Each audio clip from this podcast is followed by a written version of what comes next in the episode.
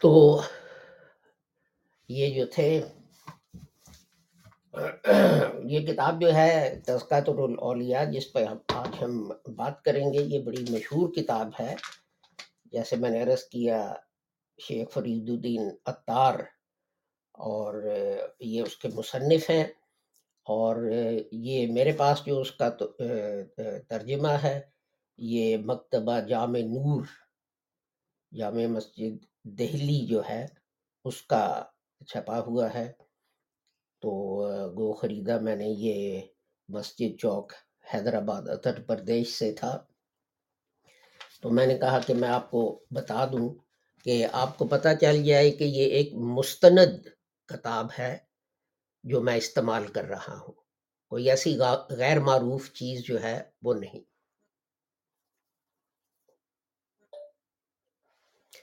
تو جیسے میں نے عرض کیا کہ اس میں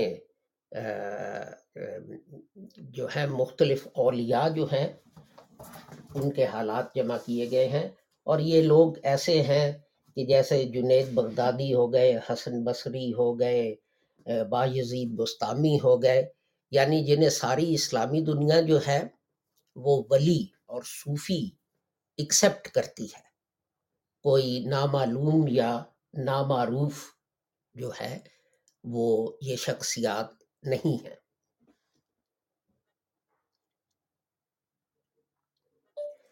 تو آئیے ہم ایک جو تھے، حسن بصری، ان کا نام تھا۔ تو آپ سب ان کو جانتے ہوں گے۔ تو اپنا، ان کے حالات میں اپنا اتار صاحب جو ہیں، وہ کیا لکھتے ہیں؟ میں ساری ڈیٹیل نہیں پڑھنا چاہتا میں صرف ایک آدھ فکرہ یا زیادہ سے زیادہ ایک آدھ پیرا جو ہے وہ پڑھوں گا۔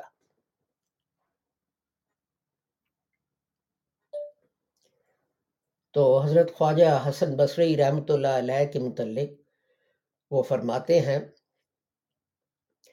کہ آپ کو حضرت حسن بن علی سے شرف بیت حاصل تھا۔ اور ان سے تعلیم بھی پائی۔ لیکن تحفہ کے مصنف لکھتے ہیں کہ آپ حضرت علی سے بیت تھے اور انہی کے خلفاء میں سے ہوئے۔ ابتدائی دور میں آپ جواہرات کی تجارت کرتے تھے، جس کی وجہ سے آپ کا نام حسن موتی بیچنے والا پڑ گیا۔ تو میں دو چیزوں کی طرف آپ کی توجہ کروا دوں کہ دیکھیں کہ حضرت مرزا غلام احمد صاحب سے کئی سو سال پہلے صوفیہ اور بلی اللہ جو ہیں وہ بیٹیں لیا کرتے تھے۔ یہ کوئی حضرت صاحب نے چیز نئی نہیں شروع کی جس پہ اعتراض کیا جاتا ہے۔ اور یہ دیکھیں کہ آپ حضرت علی سے بیت تھے اور انہی کے خلفہ میں سے ہوئے۔ اب حضرت علی کو کوئی نبی نہیں مانتا۔ لیکن یہاں یہ ہے کہ یہ ان کے خلفہ میں سے تھے۔ تو، یہ میں چند چیزیں پڑھ کے آپ کو سنا رہا ہوں۔ تو صفحہ اپنا بیس، اکیس پر کسی کتاب کی یہ ایک قصہ ہے کہ اپنا ان کے ایک پڑوسی کا۔ اس کا نام تھا شمعون۔ تو وہ ایک آتش پرست تھا۔ تو بہت بیمار تھا۔ تو اپنا حسن بصری جو ہیں وہ وہاں گئے ان کی عیادت کے لیے۔ تو اب یہ دیکھیں کہ ایک آتش پرست کی عیادت کے لیے ایک مسلمان بلی جا رہا ہے۔ لیکن اب یہ کہا جاتا ہے، کوئی ہندو بیمار ہو جائے کوئی عیسائی بیمار ہو جائے، کوئی احمدی بیمار ہو جائے، تو اس کی عیادت کرنا جو ہے وہ گناہ ہے۔ تو یہ پتہ نہیں یہ جو ہیں، کہاں سے چیزیں اخذ جو ہیں وہ کی جاتی ہیں۔ تو ان جو تھے حضرت حسن بصری، انہوں نے رحمۃ اللہ علیہ شمون کو کہا کہ اپنا تم مسلمان ہو جاؤ۔ تو بہرحال کچھ بات ہوئی۔ تو آخر اس نے کہا، لیکن جب آپ نے اسلام لانے کے لیے دوبارہ اصرار فرمایا، تو اس نے کہا کہ میں اس شرط پر ایمان لا سکتا ہوں کہ آپ مجھے یہ عہد نامہ تحریر کر دیں کہ میرے مسلمان ہو جانے کے بعد اللہ تعالیٰ مجھے تمام گناہوں سے نجات دے کر مغفرت فرما دے گا۔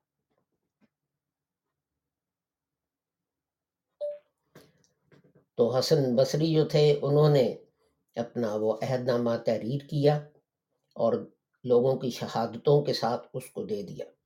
تو جب اس نے یہ بھی کہا کہ جب میں فوت ہو جاؤں تو خواہش کی کہ میرے مرنے کے بعد آپ اپنے ہاتھ سے غسل دے کر قبر میں اتاریں اور یہ عہد نامہ میرے ہاتھ میں رکھ دیں تاکہ روز محشر میرے مومن ہونے کا ثبوت میرے پاس رہے۔ یہ وصیت کر کے کلمہ شہادت پڑھتا ہوا دنیا سے رخصت ہو گیا۔ آگے تذکرات الاولیاء میں لکھا ہے کہ، اور آپ نے اس کی وصیت، اس کی پوری وصیت پر عمل کیا۔ اور اسی شب خواب میں دیکھا کہ شمون بہت قیمتی لباس اور زرین تاج پہنے جنت کی سیر میں مصروف ہے۔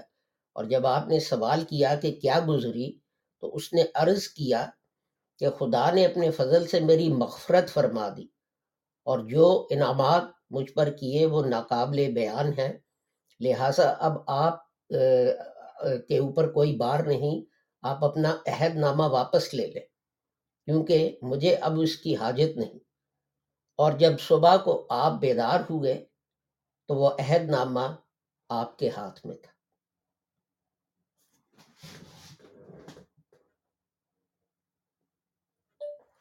تو یہ حضرت صاحب سے کئی سو سال پہلے کا واقعہ ہے۔ لیکن حضرت صاحب نے اپنی زندگی میں اسی طرح کا ایک واقعہ بیان کیا کہ میں نے یہ دیکھا کہ کوئی دستاویز ہے اور اس پہ دستخط کرنے ہیں۔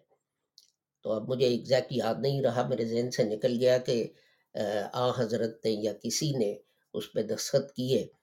تو پرانے زمانے میں آپ کو یاد ہوگا کہ وہ دبات سے سیاہی لے کے تو وہ اس کو چھڑکتے تھے کہ جو ہے زائد وہ دوبارہ چھڑکی جائے تو پھر دستخط کرتے تھے۔ تو حضرت مرزا غلام احمد صاحب لکھتے ہیں کہ میرے ساتھ یہی ہوا۔ تو اپنا صبح جب میں اٹھا تو میں نے دیکھا کہ میرے کپڑوں پر اس سرخ سیاہی کے نشانات ہیں۔ تو اس چیز کا بڑا مذاق اڑایا جاتا ہے۔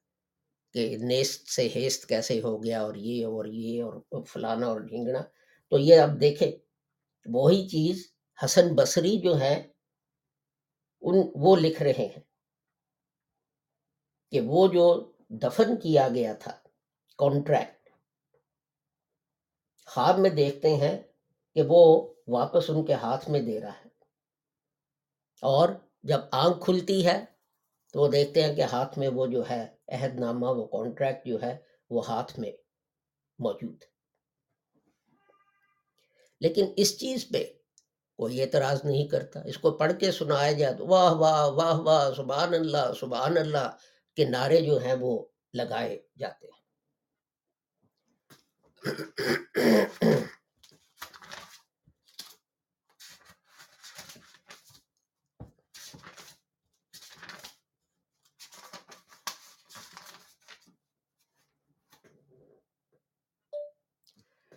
اسی طرح اسی کتاب کا جو صفحہ نمبر سینتالیس ہے، اس پہ ایک واقعہ جو ہے، وہ حضرت حسن بصری رحمۃ اللہ علیہ اور حضرت رابعہ بصری جو تھیں رحمۃ اللہ علیہ، وہ ان کا ہے۔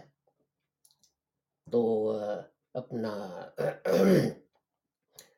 صاحب لکھتے ہیں حضرت حسن بصری اپنے چند رفقا کے ہمراہ ایک شب رابعہ بصری کے یہاں پہنچے، لیکن اس وقت ان کے یہاں روشنی کا کوئی انتظام نہیں تھا اور حضرت حسن کو روشنی کی ضرورت محسوس ہوئی۔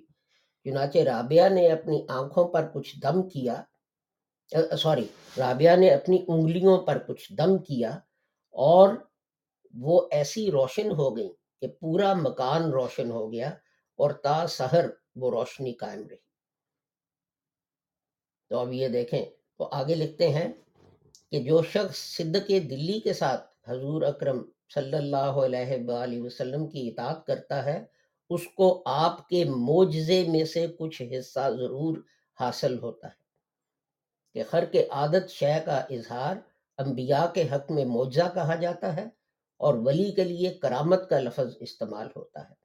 اور یہ کرامت اسے صرف اتباع نبوت ہی سے حاصل ہوتی ہے۔ جیسا کہ حضور اکرم کا یہ ارشاد ہے کہ رویا صادقہ نبوت کے چالی کے چالیس حصوں میں سے ایک حصہ ہے۔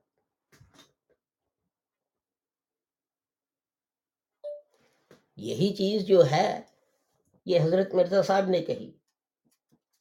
پچھلے کئی ہفتے سے میں اقتصابات حضرت صاحب کی کتابوں سے پڑھ کے سنا رہا ہوں، تو آپ ان کا ان چیزوں سے مقابلہ کریں تو فرق کیا کیا وجہ ہے کہ یہ اولیاء جو ہیں، یہ بات کہیں تو نعرے سبحان اللہ سبحان اللہ کے لگائے جائیں تو اپنا، لیکن اگر حضرت مرزا غلام احمد صاحب وہی بات کہیں تو کہہ دیا جائے کہ جناب وہ تو کافر ہیں، وہ تو زندیق ہیں، وہ تو پتہ نہیں کیا کیا ہے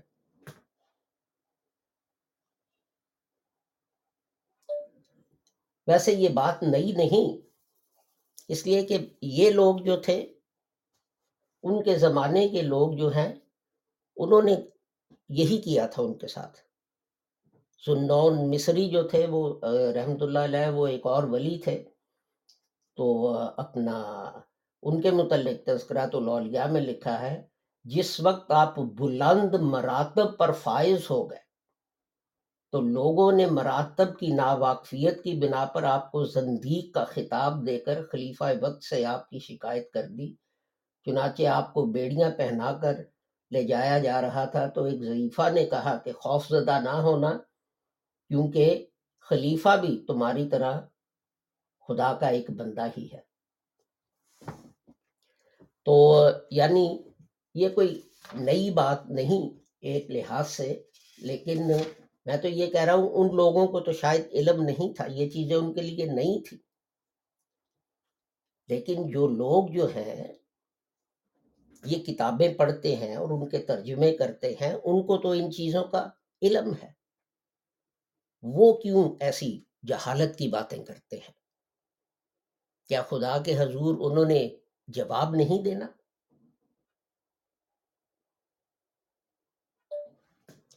اسی طرح صفا ترانوے چورانوے جو ہے، اس پہ لکھا ہے، جب ان کا انتقال ہوا زبل مصری کا، آپ کے انتقال کی شب میں ستر اولیاء کرام کو حضور اکرم کی زیارت ہوئی اور حضور نے فرمایا کہ میں خدا کے دوست زبن نون مصری کے استقبال کے لیے آیا۔ ذرا آپ سوچیں۔ انتقال کے بعد لوگوں نے آپ کی پیشانی پر یہ لکھا، یہ کلمات لکھے، دیکھے، یہ اللہ کا دوست ہے اور اللہ کی محبت میں مر گیا ہے اور یہ مقتول ہے جو اللہ تعالیٰ کی تلوار سے مرا ہے۔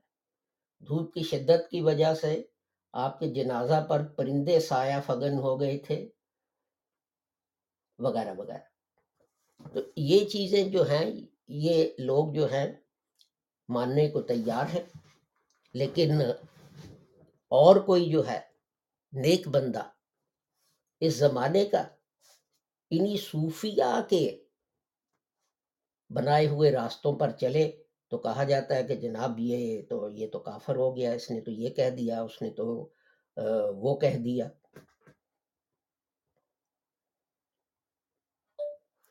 پھر حضرت حضرت باجزید بستامی رحمت اللہ علیہ ہے ان کے متعلق صفحہ پچانوے جو ہے، اس پہ لکھا ہے کہ ایک دن فجر کے بعد آپ نے لوگوں سے کہا کہ میں تو خدا ہوں، اس کے باوجود بھی لوگ میری پرستش نہیں کرتے۔ یہ سنتے ہی لوگ آپ کو پاگل سمجھ کر کنارہ کش ہو گئے۔ اب یہ دیکھیں باز باجزید بستامی کہہ رہے ہیں، میں خدا ہوں، نبی بھی نہیں۔ تو ایک دلچسپ واقعہ اگلے صفحے پہ ہے۔ حضرت باجزید بستانی رحمۃ اللہ علیہ کا، کہ لوگ جو ہیں، وہ ان کو وہ کسی شہر میں گئے تو جب پہنچ رہے تھے تو لوگوں کو علم ہو گیا تو وہ ان کے استقبال کے لیے پہنچ گئے۔ تو رمضان کا مہینہ تھا تو باجزید بستانی نے دکان سے کھانا خرید کر شروع کر دیا۔ تو اتار لکھتے ہیں کہ یہ دیکھتے ہی لوگ جو ہیں گالی کلوچ کرتے ہوئے، انہیں کافر کہتے ہوئے واپس ہو گئے۔ باجزید باجزید نے فرمایا، میں نے اجازت شریع پر عمل کیا، لیکن لوگ مجھے برا سمجھ کر منحرف ہو گئے۔ وہ اجازت شریع کیا ہے کہ اگر آپ سفر میں ہیں تو پھر ضروری نہیں کہ آپ روزہ رکھیں۔ اور ایگزیکٹلی یہی چیز حضرت مرزا غلام احمد صاحب مسیح محدود علیہ السلام کے ساتھ ہوئی۔ ایگزیکٹلی یہی چیز کہ ایک ڈبیٹ ہو رہی تھی۔ آپ سفر پہ تھے، قادیان سے کسی اور شہر گئے ہوئے تھے۔ ڈبیٹ کے لیے وہ ڈبیٹ ہو رہی تھی۔ تو اس دوران آپ کا گلا خشک ہو گیا، رمضان کا مہینہ تھا۔ تو آپ نے پبلک میں سب کے سامنے کھڑے۔ تو جو تھا وہ پانی جگ سے گلاس میں ڈال کے تو آپ نے پانی جو تھا وہ پیا۔ تو ایگزیکٹلی یہی بات ہوئی۔ لوگوں نے نعرے مارنے شروع کر دیے۔ تو یہ میں جو ہے مماثلت آپ کے ساتھ شیئر کر رہا ہوں جو ان اولیاء میں ہوتی ہے۔ اور جو ایک کرتا ہے، جو اس کے ساتھ ہوتا ہے، دوسروں کے ساتھ بھی اسی طرح کے واقع پہلے ہو چکے ہوتے ہیں۔ تو دیکھیں، جو حضرت صاحب کے ساتھ ہوا، یہ پہلے باجزید بستامی کے ساتھ ہو چکا تھا۔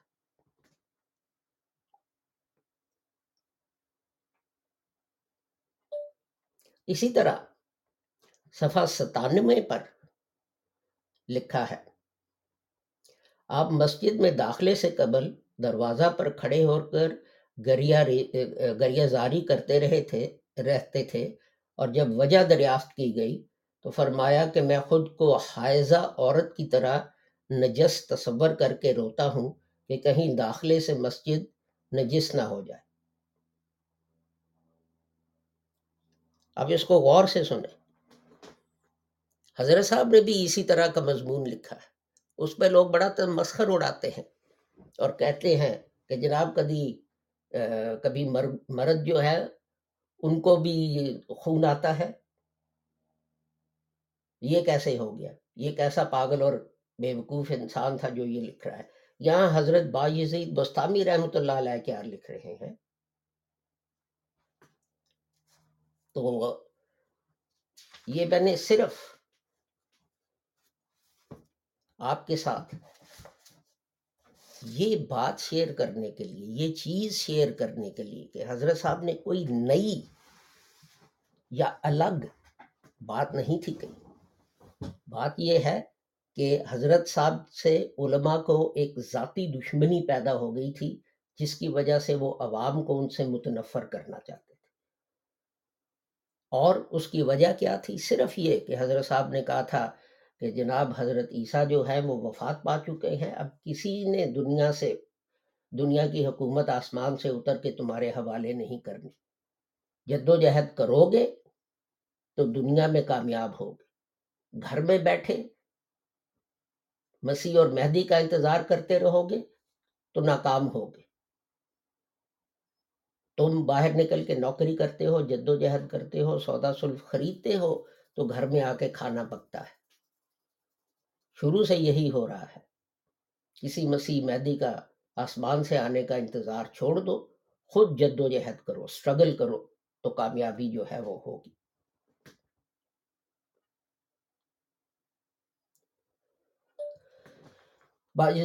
باجزید بستامی کے متعلق لکھا ہے، صفحہ نائنٹی ایٹ پہ۔ ایک مرتبہ حالت وجد میں آپ نے کہہ دیا، سبحانی ما آزم شانی یعنی میں پاک ہوں میری شان بہت بلند ہے، بہت اونچی ہے۔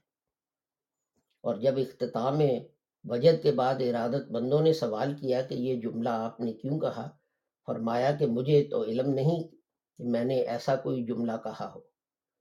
لیکن آئندہ اس قسم کا جملہ میری زبان سے نکل جائے تو مجھے قتل کر ڈالا لیکن اس کے بعد دوبارہ حالت وجد میں پھر آپ نے یہی جملہ کہا، جس پر آپ کے مریدین قتل کرنے پر آمادہ ہو گئے، لیکن پورے مکان میں انہیں ہر سم باجزید ہی باجزید نظر آئے۔ اور جب انہوں نے چھریاں چلانی شروع کی تو ایسے لگے جیسے پانی پر چھریاں چل رہی ہیں۔ اور آپ کے اوپر اس کا قطن کوئی اثر نہیں۔ پھر جب کچھ وقفہ کے بعد وہ صورت رفتہ رفتہ ختم ہوتی چلی گئی تو دیکھا کہ آپ محراب میں کھڑے ہیں۔ اور جب مریدین نے واقعہ بیان کیا تو فرمایا کہ اصل باجزید تو میں ہوں۔ جن کو تم نے دیکھا وہ باجزید نہیں تھے۔ یہ کہا جاتا ہے، اعتراض کیا جاتا ہے کہ حضرت صاحب نے کہا کہ جناب خدا میرے ساتھ کلام کرتا ہے، اس کے متعلق سن لے۔ ایک مرتبہ آپ نے ایک لال رنگ کا سیب ہاتھ میں لے کر فرمایا کہ یہ تو بہت ہی لطیف ہے، چنانچہ اسی وقت غیب سے ندا آئی کہ ہمارا نام سیب کے لیے استعمال کرتے ہو، شرم نہیں آتی۔ اور اس جرم میں اللہ تعالیٰ نے چالیس دن کے لیے اپنی یاد آپ کے قلب سے نکال دی۔ تو اب یہ سن لیں کہ غیب سے جو آواز آئی وہ کیا تھی؟ اور حضرت صاحب نے کیا لکھا؟ کیا اس سے کچھ مختلف ہے؟ تو پھر سوال یہی اٹھتا ہے نا کہ اگر یہ لوگ جو تھے اگر یہ لوگ جو تھے، یہ ولی اللہ تھے، تو آپ کو مرزا غلام احمد رحمۃ اللہ علیہ سے کیا دشمنی ہے؟ ذرا سمجھا دینا۔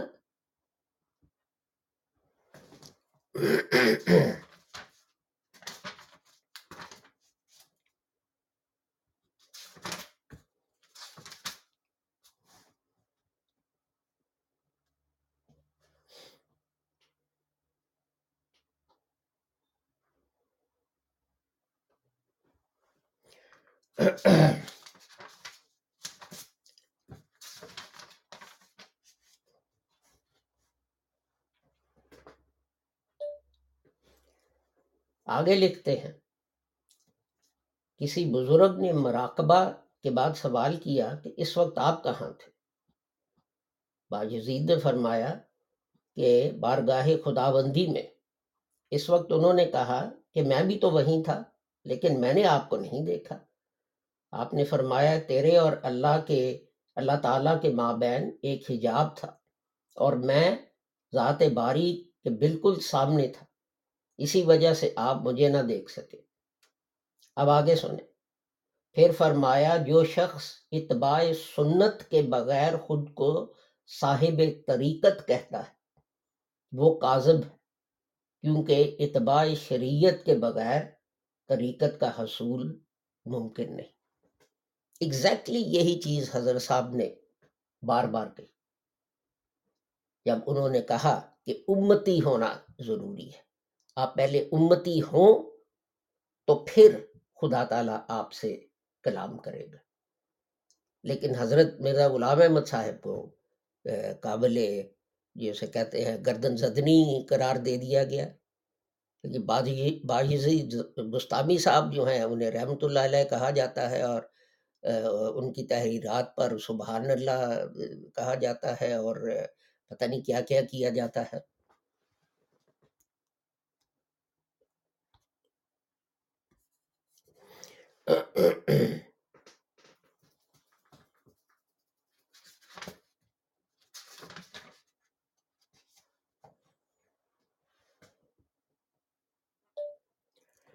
اب فنا فلا جو ہے، اس کے متعلق آپ حضرت باجزید بستامی جو ہیں، ان کی تحریر سن لیں۔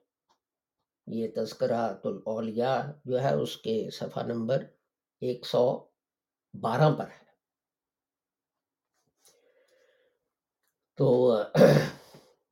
فرماتے ہیں، فرمایا کہ تیس سال تک تو اللہ تعالی میرا آئینہ بنا رہا، لیکن اب میں خود آئینہ بن گیا ہوں۔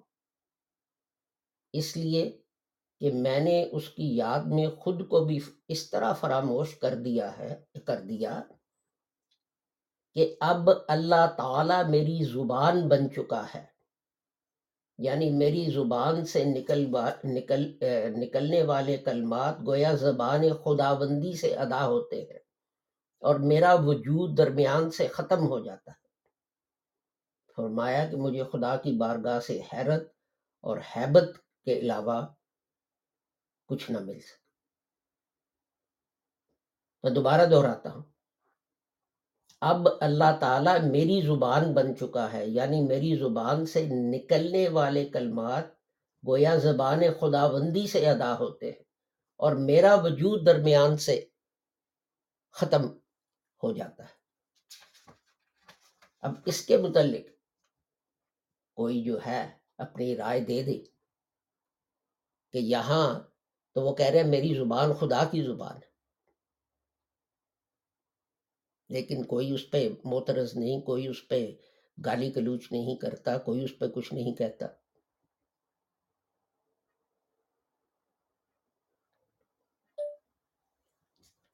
صفحہ ایک سو چودہ پر لکھا ہے، فرمایا کہ انسانی خواہشات چھوڑ دینا در حقیقت واصل اللہ ہو جانا ہے۔ اور جو واصل اللہ ہو جاتا ہے، مخلوق اس کی فرما بردار ہو جاتی ہے۔ فرمایا کہ حضرت موسا و عیسیٰ نے یہ محسوس کر لیا کہ امت محمدی میں ایسے خدا رسیدہ بھی ہیں۔ جو تخت اسرا سے لے کر اعلیٰ علیتین تک چھائے ہوئے ہیں۔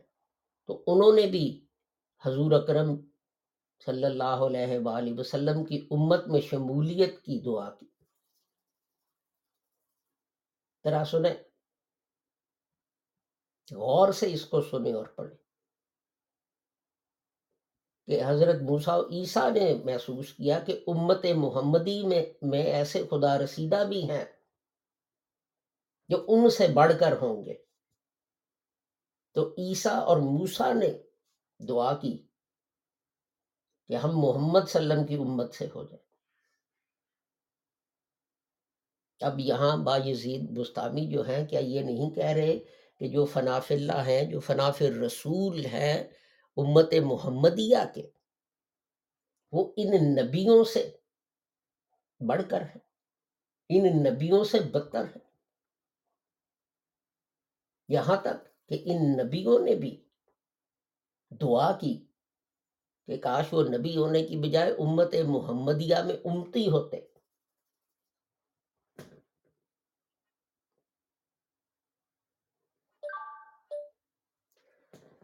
تو یہ دیکھیں، یہ جو ہیں، ایک لحاظ سے آپ کہہ سکتے ہیں کہ یہ اعتراضات جو ہوتے ہیں، یہ جہالت کی وجہ سے ہوتے ہیں۔ اور دوسرا جو ہے، اس کا پہلو وہ یہ ہے کہ بہت سارے عالم اور لوگ جو ہیں، وہ صرف اپنا مطلب نکالنے کے لیے، جسے کہتے ہیں نا، چیپ پبلسٹی۔ چیپ پاپولیرٹی اس کے لیے انہیں کوئی ٹارگٹ چاہیے ہوتا ہے تو سب سے آسان ٹارگٹ آج کل جو ہے وہ حضرت مرزا غلام احمد مسیح معود علیہ السلام ہیں اور احمدی ہیں آپ نے کسی کی پرموشن رکوانی ہے آپ اس پہ الزام لگا دیں گے یہ تو احمدی ہے اس کے خلاف ایک مہم شروع ہو جائے گی۔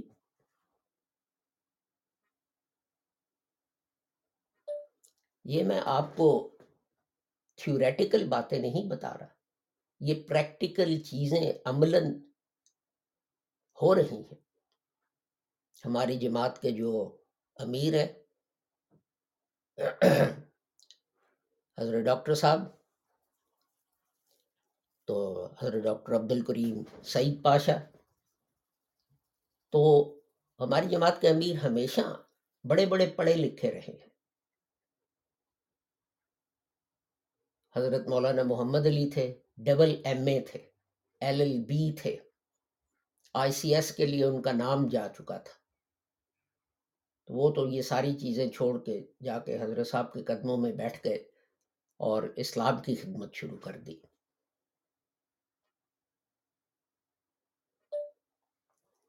حضرت مولانا صدر الدین رحمت اللہ علیہ تھے۔ وہ بھی بی اے اور بی ٹی تھے۔ کس زمانے میں؟ ہم انیس سو کی بات کر رہے ہیں۔ اس زمانے میں وہ بی اے اور بی ٹی تھے۔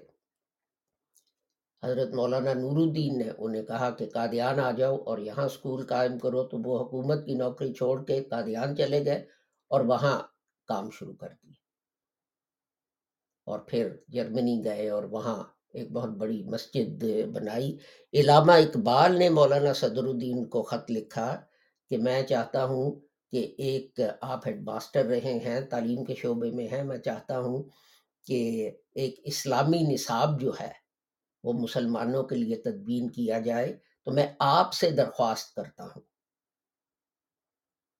کہ آپ یہ اسلامی نصاب جو ہے وہ بنائیں، وہ لکھے اور مجھے بھیجے اس کے بعد ڈاکٹر سعید احمد خان صاحب تھے۔ انہوں نے تو اپنا سعودی عرب حج پہ گئے تھے، تو وہاں بادشاہ کا علاج بھی کیا تھا۔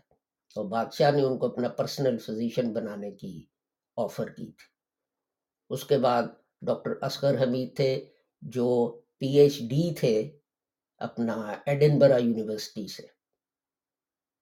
اور اب جو ہیں وہ ڈاکٹر عبد الکریم سعید پاشا ہیں، جو یہاں یو کے میں جو تھے، وہ اپنا میرے خیال میں رجسٹرار یا کنسلٹنٹ تھے، لیکن اپنے ملک کی خدمت کے لیے وہ یہاں کی اچھی بھلی نوکری چھوڑ چھاڑ کے تو پاکستان واپس تشریف لے گئے۔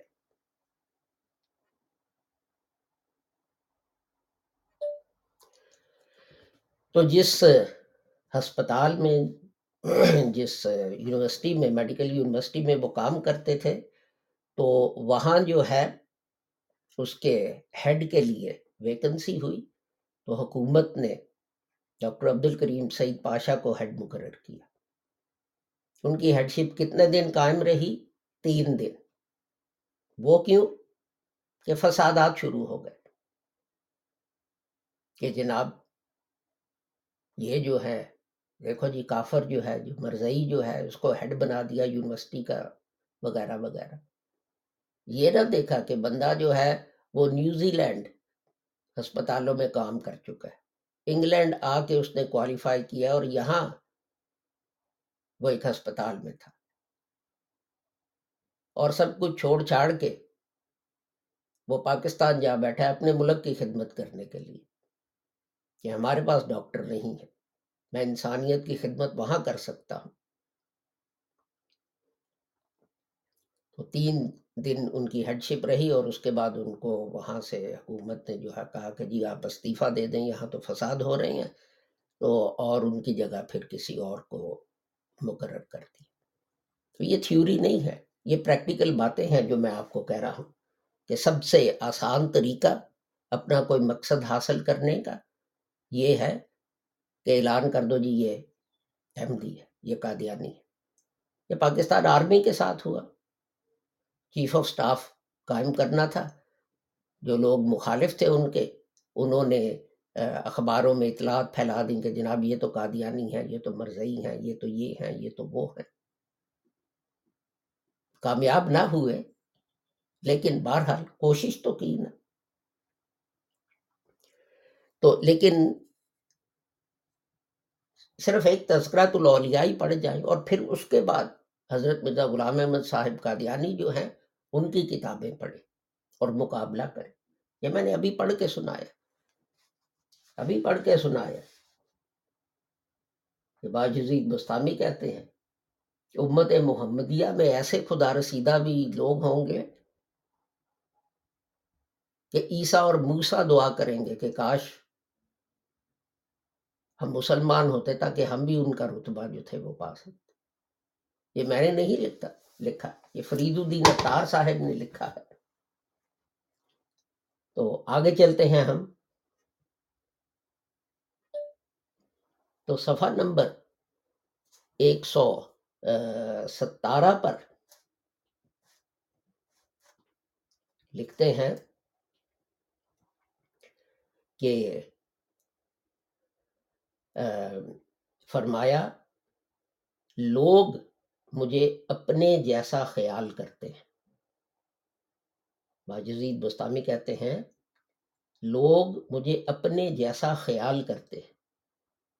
حالانکہ عالم غیب میں میرے اوصاف کا مشاہدہ کر لیں تو مر جائیں۔ کیونکہ میں ایک ایسے سمندر کی طرح ہوں طرح ہوں جس کی گہرائی کی نہ ابتدا ہے، نہ انتہا۔ عرش کی حقیقت کے متعلق کسی نے آپ نے، کسی نے آپ سے سوال کیا تو فرمایا کہ عرش تو میں خود ہوں۔ پھر کرسی کے متعلق پوچھا تو فرمایا کہ کرسی بھی میں خود ہوں۔ پھر قلب کے متعلق بھی یہی فرمایا۔ آگے سنیں اور غور سے سنیں اور دل تھام کے سنیں۔ اس کے بعد سائل نے کہا کہ اللہ تعالی کے تو اور بھی بہت سے مقرب بندے ہیں۔ مثلا حضرت ابراہیم، حضرت موسیٰ اور حضرت محمد صلی اللہ علیہ وآلہ وسلم۔ اس پر بھی آپ نے یہی فرمایا کہ وہ بھی میں ہوں۔ پھر سائل نے ملائکہ کے لیے پوچھا، تو جب بھی یہی فرمایا کہ وہ بھی میں ہی ہوں۔ یہ جواب سن کر جب وہ خاموش ہو گیا تو آپ نے فرمایا کہ حق میں فنائیت کے بعد تمام چیزوں کو اپنی ہی ہستی میں غم پاتا ہوں۔ اس لیے کہ حق میں سب چیزیں موجود ہیں۔ یہی وہ چیز تھی جس کو حضرت مسیح محدود علیہ السلام ایک غلطی کا ازالہ میں ڈسکس کر رہے تھے، جو کچھ ہفتے پہلے میں نے کیا تھا۔ کہ فنا فلّہ کیا ہے؟ ذلی نبی کیا ہے؟ بروزی نبی کیا ہے؟ فنا فناف رسول کیا ہے؟ سوری، وہ ایکچولی وہاں فناف رسول جو ہے، وہ ڈسکس کر رہے تھے۔ اسی صفحے پر اتار صاحب لکھتے ہیں حضرت باجزید بستامی رحمۃ اللہ علیہ کے معراج کی کیفیت۔ یعنی جس طرح آ حضرت صلی اللہ علیہ وآلہ وسلم کو معراج ہوا اور آپ آسمان پر تشریف لے گئے۔ اسی طرح حضرت باجزید بستامی رحمۃ اللہ علیہ جو ہیں انہیں بھی معراج ہوا۔ اب آپ اس کے متعلق کیا کہیں گے؟ ظاہر میں تو یہ سارے کفریہ جو ہیں بیان ہیں۔ آگے سنیں، صفحہ نمبر ایک سو انیس پر۔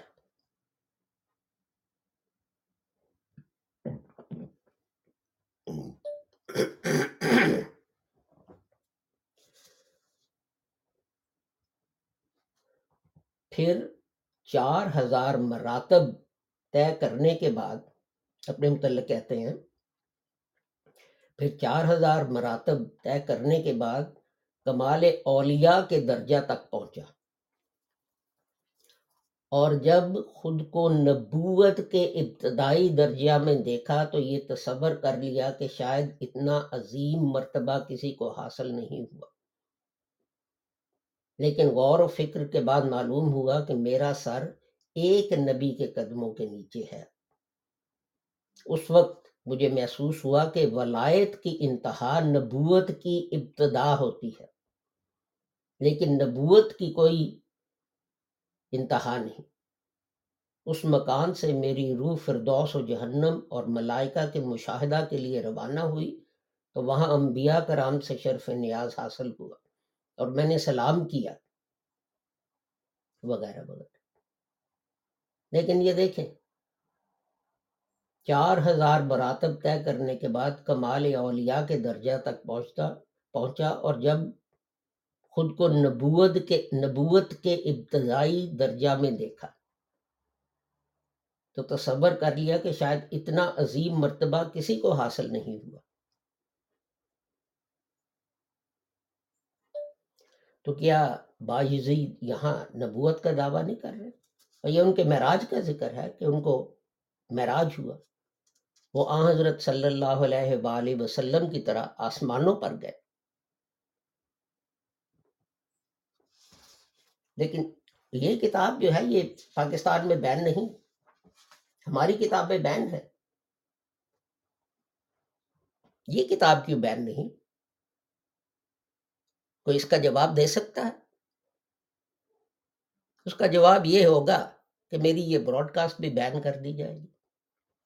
یہ اسی طرح ہے نا کہ اپنا وہ جو ہے شتر مرغ، وہ آتے کسی کو دیکھتا ہے تو وہ اپنا سر جو ہے، آنکھیں جو ہیں وہ ریت میں دے لیتا ہے اور وہ سمجھتا ہے کہ چونکہ میں اس خطرے کو نہیں دیکھ سکتا، میں اس چیز کو نہیں بھام سکتا تو وہ غائب ہو گئی ہے۔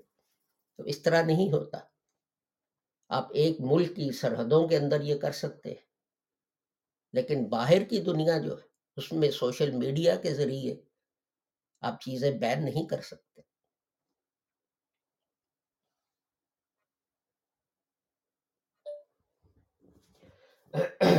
آگے چلتے ہیں، صفحہ نمبر ایک سو بیس۔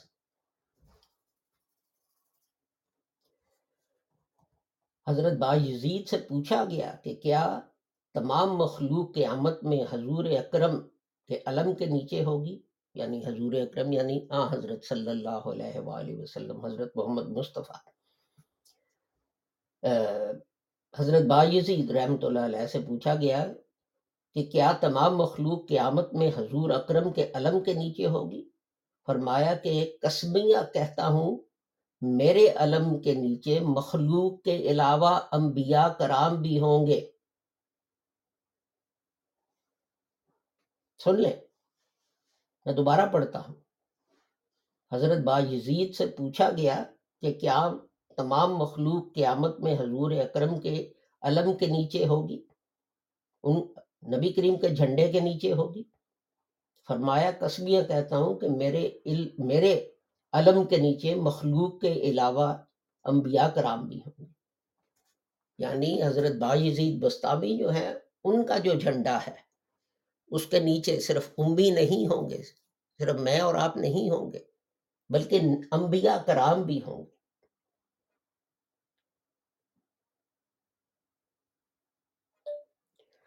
تو ظاہری طور پر کیا یہ فکرہ کفریہ نہیں ہے؟ لیکن یہ جو ہے، اس پہ کچھ نہیں کہا جاتا۔ تو اور بہت سارے جو ہیں اولیاء ان کا اس کتاب میں ذکر ہے۔ تو ایک دو جو ہیں اور میں ان کے بھی کچھ جو ہے پڑھ کے آپ کو سنا دیتا ہوں۔ یہ ہیں حضرت ابو حفظ حد، حدار رحمۃ اللہ علیہ، حداد رحمۃ اللہ علیہ۔ ان کے متعلق سنیں۔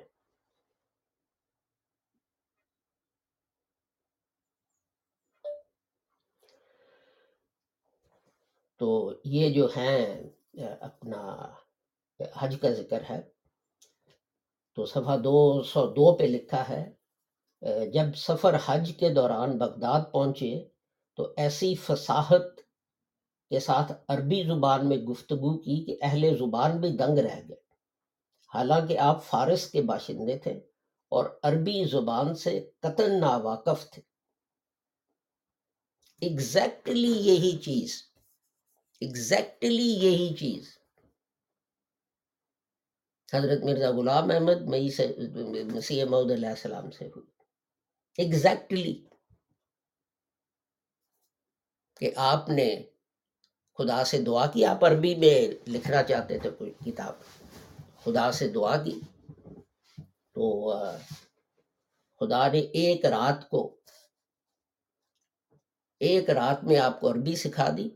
اور اگلے روز آپ نے عید تھی تو آپ نے خطبہ دیا، جو خطبہ الحامیہ کے نام سے چھپا اور مشہور ہوا۔ عربی زبان میں۔ اور لوگ جو ہیں وہ عربی، حضرت صاحب کی عربی کی فصاحت اور بلاغت پر تنگ رہ لیکن اس کا مذاق اڑایا جاتا ہے، لیکن یہاں دیکھ لیں۔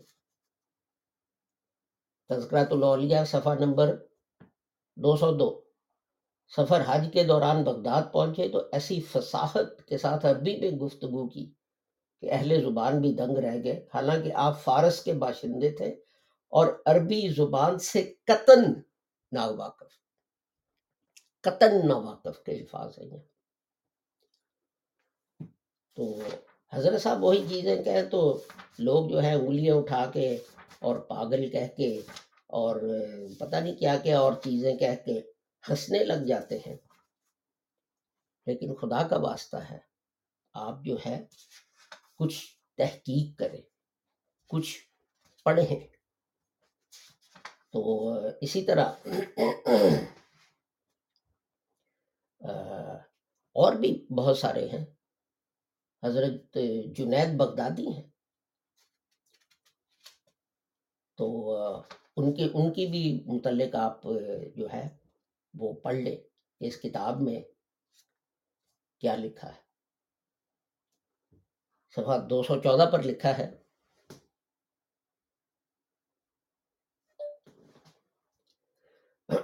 کسی نے حضور اکرم صلی اللہ علیہ وسلم کے ہمراہ حضرت جنید کو بھی خواب میں دیکھا اور ایک شخص نے کوئی فتویٰ حضور کے سامنے پیش کیا تو آپ نے حضرت جنید بغدادی کی طرف اشارہ کر دیا۔ اس نے کہا کہ جب حضور خود موجود ہیں، خود، سوری، اس نے کہا جب حضور خود تشریف فرما ہے تو دوسرے کی کیا ضرورت ہے؟ حضور نے فرمایا کہ ہر نبی کو اپنی امت پر فخر ہے، لیکن مجھے اپنی امت میں جنید پر اس سے بھی زیادہ فخر۔ یعنی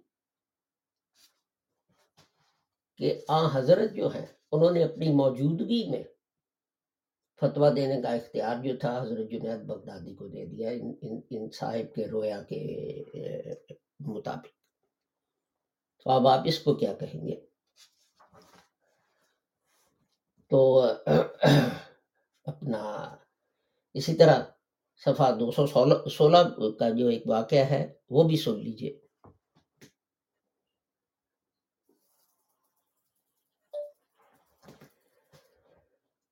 حضرت جنید بغدادی جو ہیں، وہ اپنا آواز کر رہے تھے۔ ایک مرتبہ دوران باز کسی نے عرض کیا کہ آپ کا واز میری فہم سے بالا تر ہے۔ آپ نے فرمایا کہ ستر سال کی عبادت قدموں کے نیچے رکھ کر سرنگو ہو جائیں۔ ہو جا، اس کے بعد اگر تیری سمجھ میں نہ آئے تو یقیناً میرا قصور ہوگا۔ ایک مرتبہ کسی نے دوران واز آپ کی تعریف کر دی تو فرمایا کہ حقیقت میں یہ خدا کی تعریف کر رہا ہے۔ سوچیں۔ ذرا سوچیں تھوڑا سا۔ میں دوبارہ پڑھ دیتا ہوں۔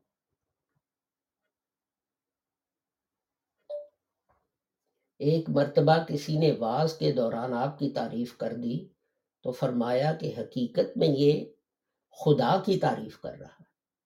یعنی اپنے آپ کو خدا کا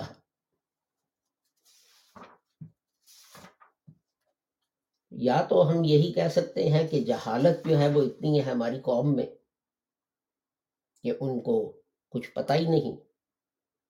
یا یہ کہا جا، یہ انسان کہہ سکتا ہے کہ یہ اگر جہالت نہیں، علم ہے، تو پھر یہ کوئی اور جو ہے موٹو ہے کہ حضرت مرزا غلام احمد صاحب کو اور جماعت احمدیہ لاہور کے ممبران کو جو ہے وہ کافر کہا جاتا ہے۔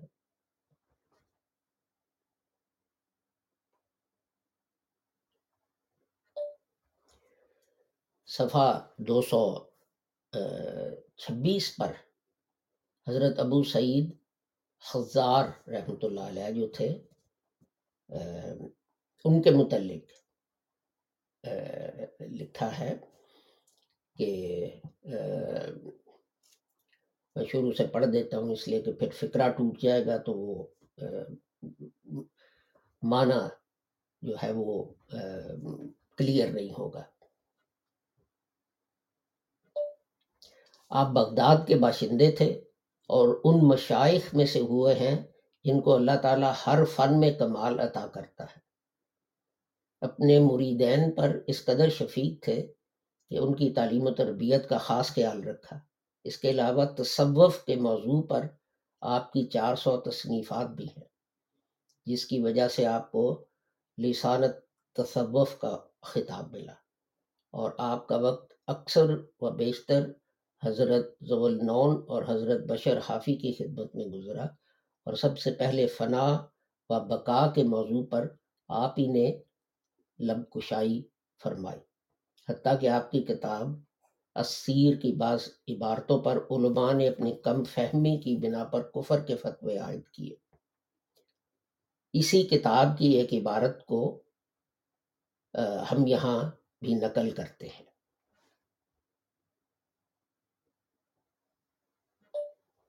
اور وہ عبارت یہ ہے کہ جب بندہ رجوع اللہ ہو کر ہو کر اس سے رشتہ جوڑتے ہوئے قرب حاصل کر لیتا ہے، تو اپنے نفس اور خدا کے علاوہ ہر شے کو فراموش کر دیتا ہے۔ اور جب اس سے سوال کیا جاتا ہے کہ تو کہاں ہے اور کیا چاہتا ہے، تو وہ جواب میں صرف اللہ ہی اللہ کہتا ہے۔ اور اگر اس کے تمام اعضاء کو گویائی عطا کر دی جائے تو ہر عضو سے اللہ ہی اللہ نکلتا ہے۔ اس لیے کہ ہر عضو نور سے پر اور جذب جذب سے لبریز ہو جاتا ہے اور اس کو وہ قرب حاصل ہوتا ہے کہ اللہ کا کہنا گویا خدا کی زبان سے اللہ کہنا ہوتا ہے۔ سنیں، غور سے سنیں۔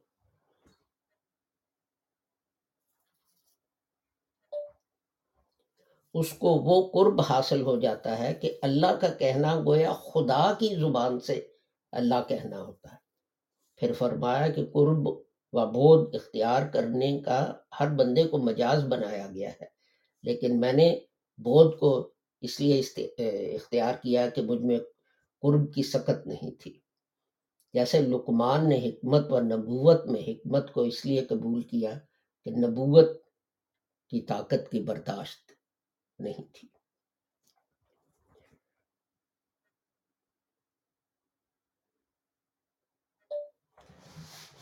لیکن ہم احمدی شکایت نہیں کرتے۔ کیوں نہیں کرتے؟ اس لیے کہ ہماری قوم جو ہے، مسلمانوں کی قوم جو ہے، اس کی شروع سے یہی جو ہے، ہسٹری ہے۔ یہ کوئی نئی بات نہیں۔ حضرت عمر قتل ہوئے۔ چلے آپ کہہ دیں گے غلام تھا، اس نے قتل کیا۔ حضرت عثمان قتل ہوئے۔ حضرت علی قتل ہوئے۔ حضرت حسن، حضرت حسین قتل ہوئے۔ کربلا میں کیا ہوا؟ حضرت امام ابو حنیفہ جو تھے، ان سے جو ظلم ہوئے، وہ بھی اس کتاب میں لکھے حضرت امام شافی جو تھے ان کو ٹارچر کیا گیا۔ امام احمد ابن حنبل جو ہیں، ان کو سزائیں دی گئی تو پھر ہم احمدی جو ہیں، ان کے جو ہیں دوست، ان کے جو کمپینینس ہیں، وہ تو یہ لوگ ہیں نا۔ تو اپنا ہم شکایت کیوں کریں؟ ہمیں تو فخر ہے ان چیزوں پر کہ ہم ان لوگوں کے ساتھ ہیں جنہوں نے اسلام کی تبلیغ کے لیے کام کیا اور جو ہے ان کو اس جرم میں مسلمانوں نے ٹارچر کیا کہ تم اسلام جو ہے اس کی تبلیغ کیوں کر رہے ہو؟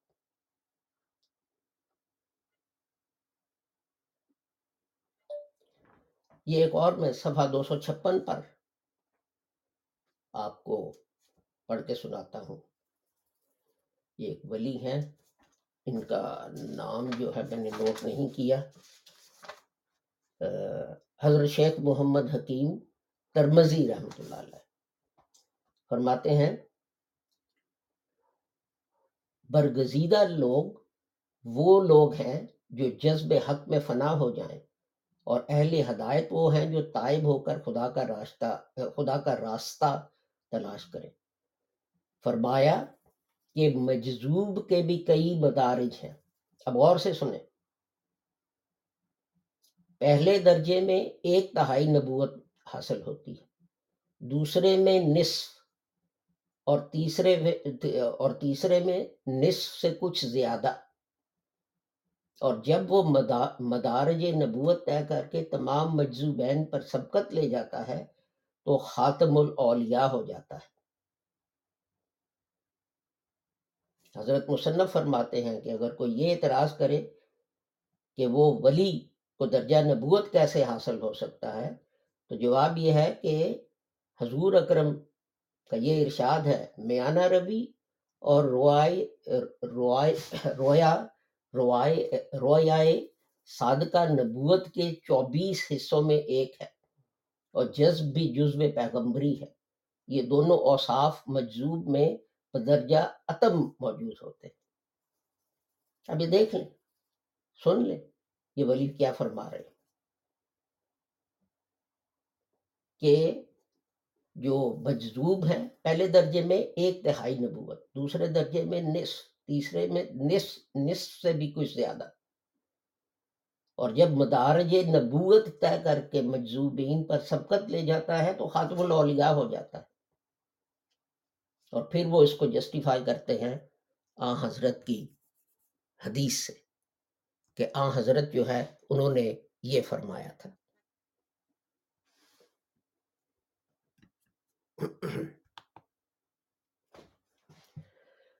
تو اپنا میں اب میں اب دو کوٹیشنز اور پڑھ کے تو ختم کرتا ہوں۔ اگر وہ مجھے مل گئی تو۔ ایک سیکنڈ رائٹ یہ کون سے ہیں؟ ابو الحسن خرکانی ہے یہ ان کی ہے۔ تو آپ نے فرمایا کہ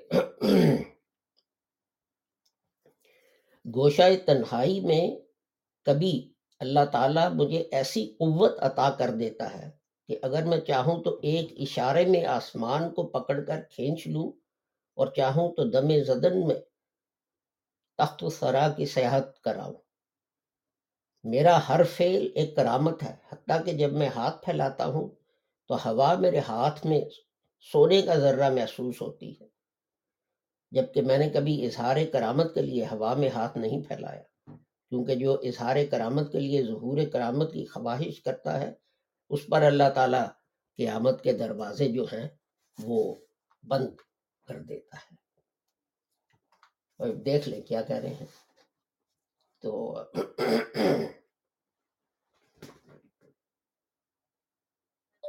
اور آخری حوالہ جو ہے وہ صفحہ تین سو تیس سے ہے کہ فرمایا روز محشر روز محشر جب حضور اکرم صلی اللہ علیہ وآلہ وسلم مخلوق کے معائنہ کے لیے جنت میں لے جائیں گے تشریف لے جائیں گے تو ایک جماعت کو دیکھ کر باری تعالیٰ سے سوال کریں گے۔ دیکھا حضور اکرم، حضرت محمد مصطفیٰ کی بات ہو رہی۔ ایک جماعت کو دیکھ کر باری تعالیٰ سے سوال کریں گے کہ یہ لوگ کون ہیں اور یہاں کیسے پہنچ گئے۔ کیونکہ فنا فلا ہونے والی جماعت کو ایسی راہوں سے جنت پہنچایا جائے گا کہ ان کو کوئی نہیں دیکھ سکے گا۔ فرمایا کہ اللہ تعالیٰ تک رسائی کے لیے ایک ہزار منزلیں ہیں۔ جس میں سب سے پہلی منزل کرامت ہے اور اس منزل سے کم ہمت افراد آگے نہیں بڑھ سکتے اور اگلی منازل سے محروم رہ جاتے ہیں۔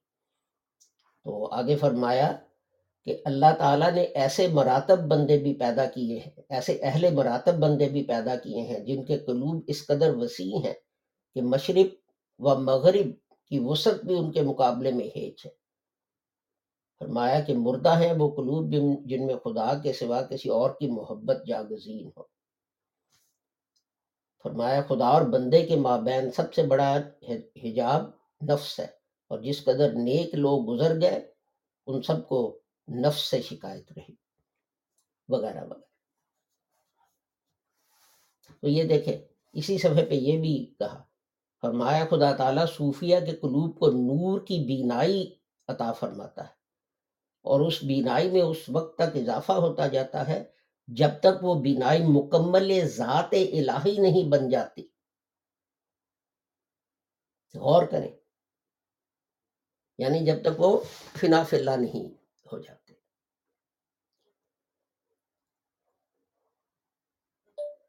تو اب حضرت مرزا غلام احمد صاحب جو تھے، مسیح محمد علیہ السلام انہوں نے جو کچھ لکھا ہے، اس کا مقابلہ کریں ان تحریرات سے۔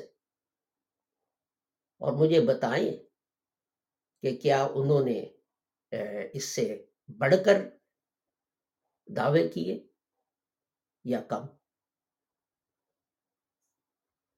تو بھائیوں جو ہماری جماعت سے باہر ہیں، میں آپ سے درخواست کرتا ہوں کہ آئیں، آپ جو ہے اسلام کی پوری تعلیم جس میں صوفیہ اور اولیاء اللہ بھی شامل ہیں، اس پر غور کریں۔ اور پھر حضرت صاحب جو ہیں، ان کے دعوے جو ہیں، ان پہ غور کریں۔ اور آئیں ہمارے ساتھ شامل ہو جائیں تاکہ ہم دنیا کو دکھا سکیں کہ انسانیت کی بقا جو ہے، وہ اسلام کی پیروی سے ہی ہے۔ لیکن یہ تبھی ہوگا جب ہم حضرت نبی کریم کی طرح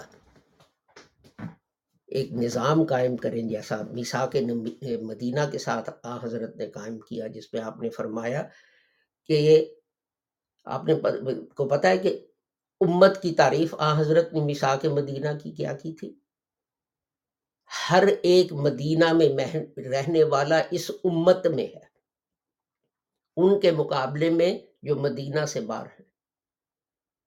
That is the first nation state theory in the history of the world کہ آپ مدینہ میں رہتے ہیں؟ جو بھی آپ کا مذہب ہے. آپ یہودی ہیں، عیسائی ہیں، مسلمان ہیں، جو بھی ہیں. آپ امت میں شامل ہیں.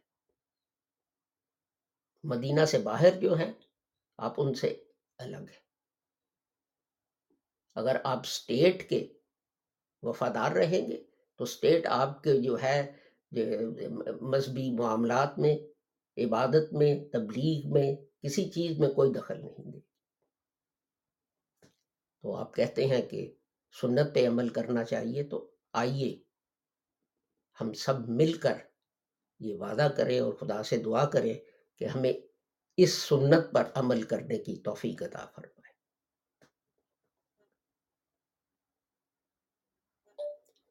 تو اس دعا کے ساتھ کہ آپ جو بھی ہیں، جہاں بھی ہیں، جو بھی آپ کا مذہب یا فرقہ یا شہریت یا رنگ یا نسل یا زبان ہے، خدا تعالیٰ ساری انسانیت کو نقصان اور شر سے محفوظ رکھے اور اپنے حفظ و امان میں رکھے۔